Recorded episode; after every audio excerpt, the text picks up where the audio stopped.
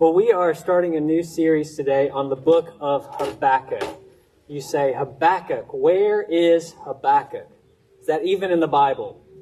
Uh, Reed and Lisa Jolly are coming into membership later on in the service today. We're really excited about that. Reed told me that happiness is sitting next to someone who knows where Habakkuk is. And so you can go ask uh, Reed later um, where Habakkuk is, see how fast he can find it, and you will know how happy Lisa is, I guess. So we are starting a new series, and you might say, why in the world would we look at Habakkuk? Can't we think of something more relevant? I mean, where is Habakkuk again? And Habakkuk is one of the minor prophets, what ancient Jews used to look at as one book, the book of the twelve, probably because it was easier to find that way. And they read it a whole lot, and they thought it was very relevant. And I think, I hope to show by the end of uh, by the end of our, this moment together that, that it indeed is relevant for us as well. But as we begin, um, hear the word of the Lord from Habakkuk chapter 1, verse 1. The oracle that Habakkuk the prophet saw. This is the word of the Lord. We'll try that again. We're going to thanks be to God after the reading of God's word. You're like, is the reading that short? Yes. It's that short, and it's still God's word. So, hear the word of the Lord, the oracle that Habakkuk the prophet saw.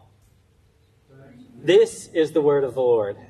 There we go. Let's pray.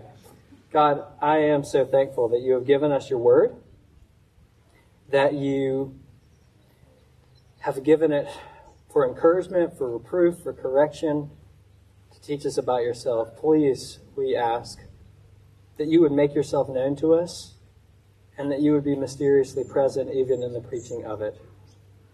And Lord, may we see Jesus. It's in his name that I do pray. Amen. Well, was my good friend's first time to meet with a seminary professor, and he was going into his office for lunch. He was a bit nervous as he was meeting with the seminary professor, and he had read these folks' books. He had read this particular professor's book. He had heard a lot about him, so he's going to eat with him. Uh, if you don't know this, uh, seminary professors are, I'm one of them, very idiosyncratic. Prove the point. So, seminary professors are very idiosyncratic, and my friend walks into the office. The professor had the pizza there sitting in front of him that he had ordered for their lunch together. Um, the professor gets the pizza. He walks behind his desk. He sits down. My friend gets a pizza, a slice of pizza. He sits down. And as they're about to, as they're about to, to start in, uh, the professor is just staring at the pizza box. And my friend's like, okay. And then he goes, he breaks his, his stare for like half a second. He says, would you mind praying? And my friend's like, okay. So my friend prays. My friend says, amen. My friend looks up. The professor is staring at the pizza box. Then he proceeds to ask him lots of questions like, How did you end up at Covenant? And what's going on with your life? And tell me about your family. And my friend starts talking about his story, and he's getting uh, very detailed into, into who he is and why he's there. And in the middle of it, the, the professor goes, Excuse me, brother, excuse me. And he gets up from his desk and he walks around the desk and he folds in the top slats of the pizza box and he tucks them in. And then he tucks in the front of the pizza box and then he pats it on the top and he says, We wouldn't want it to get cold, brother. We wouldn't want it to get cold. Carry on. Now, I think that's hilarious because this guy is sitting there and he is so fixated on the pizza box and the fact that it is half open or whatever, not closed all the way, uh, that he's kind of can't get his mind off that, even though he's sitting there listening to someone's story right in front of him. And the reason why I laugh at that is not because I am laughing at my professor. I'm actually laughing with him because I know what it's like to get fixated on something. Do you?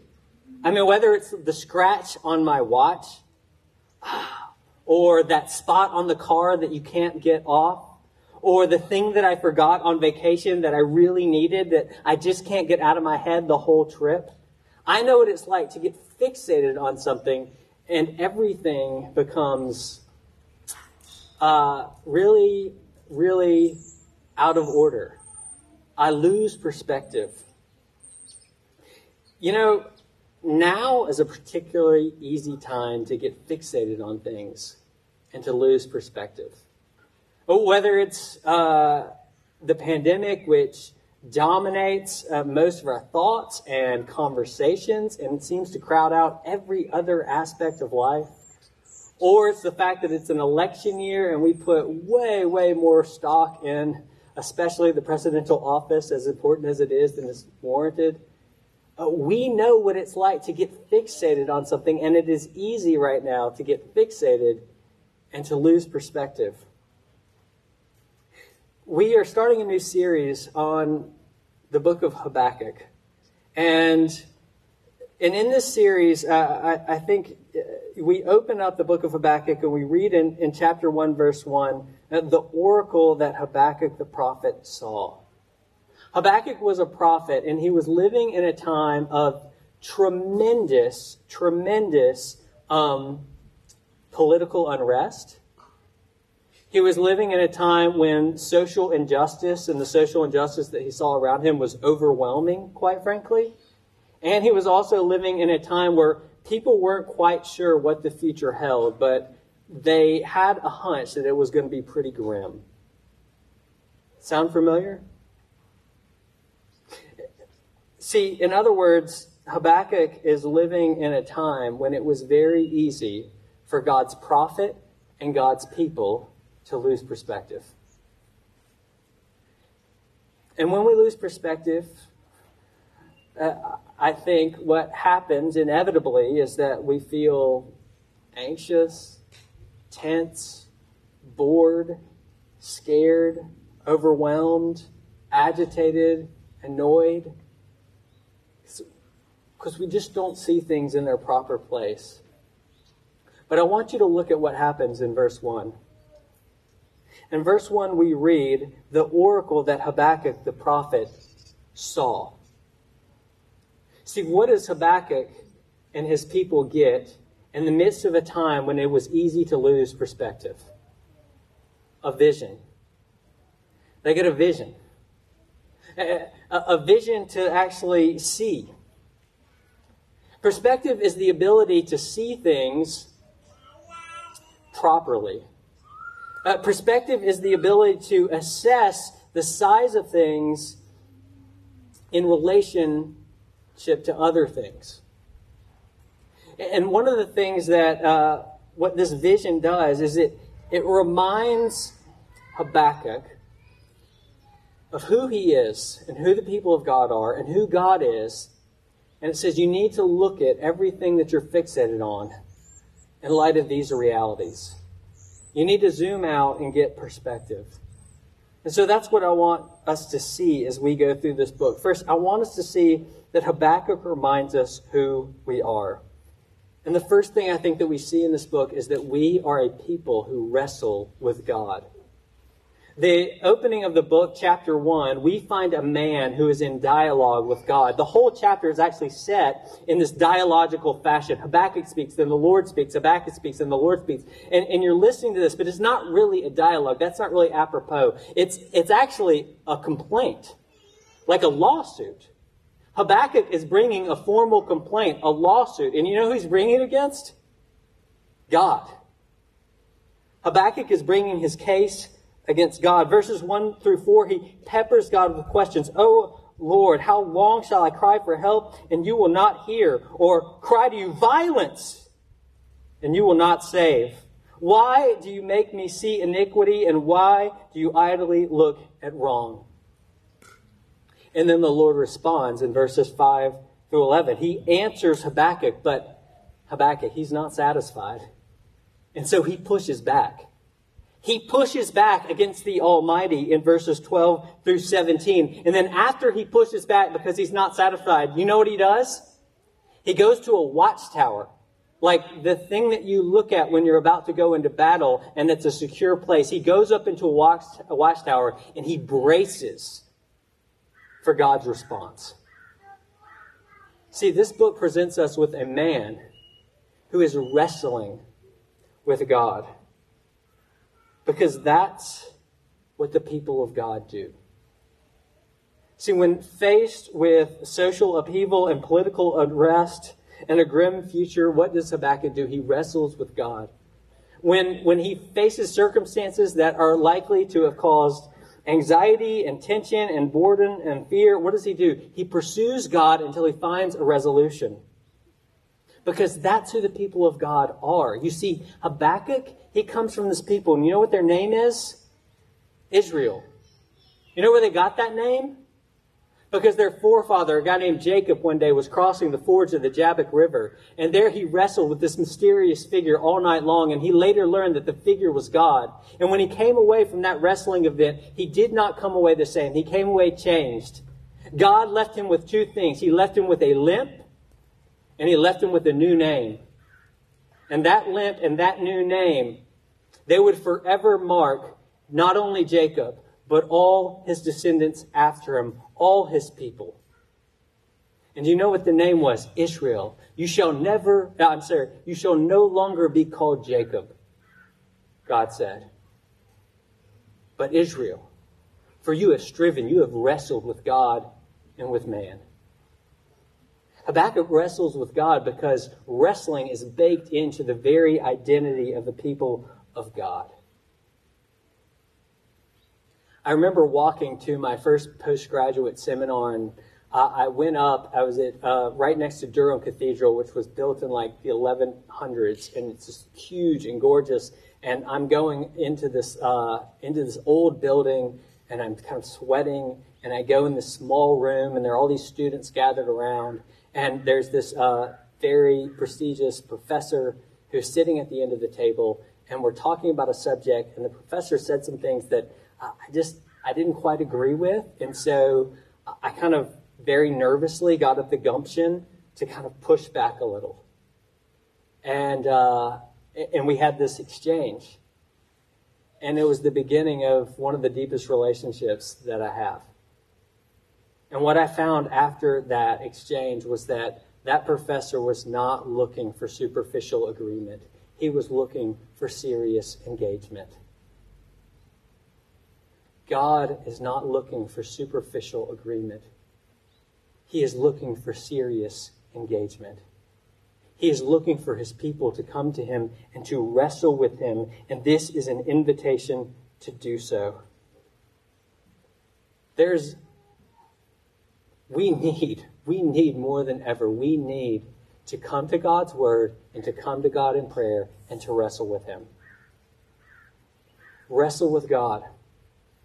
Because if you don't wrestle with God, you're going to wrestle with everything else. You're going to wrestle with your spouse. You're going to wrestle with your boss. You're going to wrestle with, uh, with you know, your representatives. You're going to, you're going to wrestle with the customer service agent or the checkout person at the grocery store. You're going to wrestle with anyone and everyone. Wrestle with God. He's inviting you to do so. It's who we are. First, Habakkuk reminds us that we are a people who wrestle with God. Second, though, Habakkuk also reminds us that we are a people who trust in God. Habakkuk never forgets that, the, and the reason why Habakkuk is wrestling with God is because he believes something about God's character and God's promise. He knows something of who God is and what God has promised, and that's why he wrestles with God. You see, Habakkuk wrestles with God from a place of faith. And this book is a call to have faith. That's why the verse in Habakkuk that the New Testament offers, quote, over and over again is Habakkuk 2 4. And the righteous one shall live by his faith. Because God's people, his righteous ones, we are those who live by faith. We trust for God, uh, we trust God for a future that we cannot conceive, and when we cannot conceive a future. You know, a lot of us are unnerved right now because because we, we know the promises of God and we know the end, but we don't know how we're going to get there. We know the destination. Joshua talked about that last week. We know the destination, but how do we get there? We don't see a way. Let me ask you a question. When have the people of God ever known how they were going to get there? By faith, Abraham was called to a land, and he did not know how he was going to get that land, and he did not know how he's going to get those descendants when Israel was called out of Egypt, they had no idea how they were going to cross that Red Sea. And they had no idea how they were going to enter into the promised land. When Israel was in exile, how did that, how in the world, how in the world is there going to be a Messiah, a descendant of David, who, who is raised up and rules over the nations? They didn't know how they were going to get there. And the disciples, they had no idea how a dead Messiah was going to defeat their enemies. The people of God know the destination. We do not know how to get there. We live by faith. We have always been those who live by faith. Faith is the assurance, as the author of Hebrews says, of things hoped for, the conviction of things not seen. We live by faith in the assurance of things that are hoped for, a conviction that, of things not seen. We live in, in the assurance of a future that we cannot calculate. And we live in the conviction of a love that surpasses our circumstances. You see, we do not judge God's character by what little we know of COVID 19. We judge COVID 19 by the immense amount of things that we know about God's love. That God loved the world so much that he sent his only begotten Son into a world of sin and sickness and misery and suffering and injustice and death. And then he took on death for you and me so that all who would believe in him would have eternal life. This is why Jesus came to destroy the works of the devil, who came to steal and to kill and to destroy. But Jesus, he came that we might have life and have it to the full. And we are a people who live in light of these realities. We, we are a people who hope when there is no hope. We are a people who, who are motivated by love when everything in the world tells us that we should be motivated by fear. Why? Because we believe in the God who called all things into existence before they even existed, the God who raises the dead. And that brings me to my next point. Habakkuk not only reminds us of who we are, Habakkuk also reminds us of who God is. And Habakkuk reminds us that God is the sovereign ruler of history. See, in verse 2, Habakkuk asks the question, Where is God? But by the time we get to chapter 2, verse 20, Habakkuk knows exactly where God is. The Lord is in his holy temple. Let all the earth keep silent before him. Where is God? The Lord is in his holy temple. The temple was that place and where the Holy of Holies was, where the presence of God was. And there at the mercy seat, you know where that is? That is like a portal. It was a kind of portal where heaven and earth touched. You see, when, when I, when, uh, when Habakkuk says that, that the Lord is in the temple, he's saying that he's in that place that, that touches the very throne room of God. Isaiah says, I saw the Lord high and lifted up, and, and, the train of his robe filled the temple. So what is Habakkuk saying? Where is God? He knows where he is. He's on the throne. It's where he's always been. And what's he doing there? He is ruling all things so that the earth might be full of the knowledge and glory of the Lord as the waters cover the sea. Chapter 2, verse 14. That's what he's doing. That's where he is. When the pandemic ravishes, God is on his throne.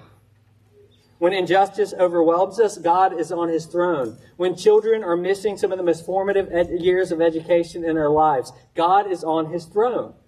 When a failing economy threatens the most uh, vulnerable among us, God is on his throne. The Lord is in his holy temple. Let all the earth be silent before him. Habakkuk reminds us that God is the sovereign ruler of history. And Habakkuk reminds us that, that God is the savior of his people. See, Habakkuk never loses sight of this that this sovereign God who rules all things and is working all things out according to the counsel of his will, so that the end, the earth will be full, chock full of the knowledge and glory of God as the waters cover the sea, that this God is the God who saves his people. He's his God. And so we read at the end of the book in chapter 3, verses 18 and 19 I will take joy in the God of my salvation. God, the Lord, is my strength. See, Habakkuk realizes that this God is the God of my salvation, that he has brought salvation to his people because he, the sovereign rule of history, is also the God and Father of our Lord Jesus Christ, who in his wrath always remembers mercy. And he gives us salvation and strength. Chapter 3, verse 13 You went out for the salvation of your people and for the salvation of your anointed. And you know what? He still does. God goes out for the salvation of his people and for the salvation of his anointed. Like most of you, we have already burned through everything that is good on Amazon Prime or Netflix. What are we going to do? So, what we've started to do is watch The Last Dance and revisit my, uh, well, well, really my aspirations of being an NBA basketball player. So, that that turned out it was a choice um, that I made not to do that. But in the Last Dance, what we see is the epic legacy of Michael Jordan and the Bulls. It's talking about the '98 season, but it's really about his whole career. And as you watch this epic uh, story about Michael Jordan, you start to realize something that it seemed that like when his team was most challenged and playing their worst, and when the opponents were playing their best, uh, he seemed to like rise to the occasion. That's actually what made him shine. So, so whether it's whether it's when he scored 69 points versus the Cavs in overtime to lift his team to a victory, or whether he scored 63 points against five future Hall of Famers in the Boston Garden, or, or, or, whether he was battling it out in the 1993 finals with Charles Barkley, and Barkley won the MVP that year and had the best game of his life, and Jordan still crushed him. And Barkley said, and then I knew I am not the best basketball player ever, nor will I ever be. It's like, no matter how difficult the challenge, it's right in those places that Jordan would shine. And you know what that meant? It meant that the Bulls fans, like the Chicago, the natives of Chicago, and kids like me in Memphis, Tennessee, and all around the world. You know what we did when the Bulls were on the ropes, like when they were two down in a playoff game, uh, and and and Pippen got hurt. You know what we did? We said, "Oh no, it's all over.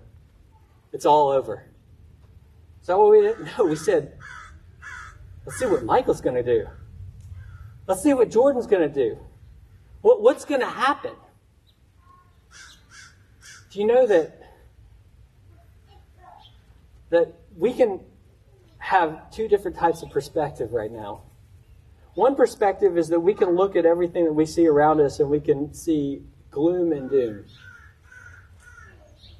But I think those of us who have an infinitely greater than Michael Jordan, who chooses just these kind of times to show his infinite power and might and wisdom, I think we could say, you know, the situation's dire and things are pretty difficult.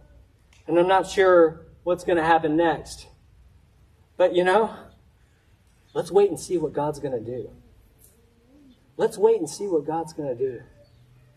Because He is the one who brings salvation to His people, He is the one who saves His anointed. So I want to invite you with me to see what the sovereign and saving ruler of history is going to do for us. In the name of the Father, Son, and the Holy Spirit. Amen.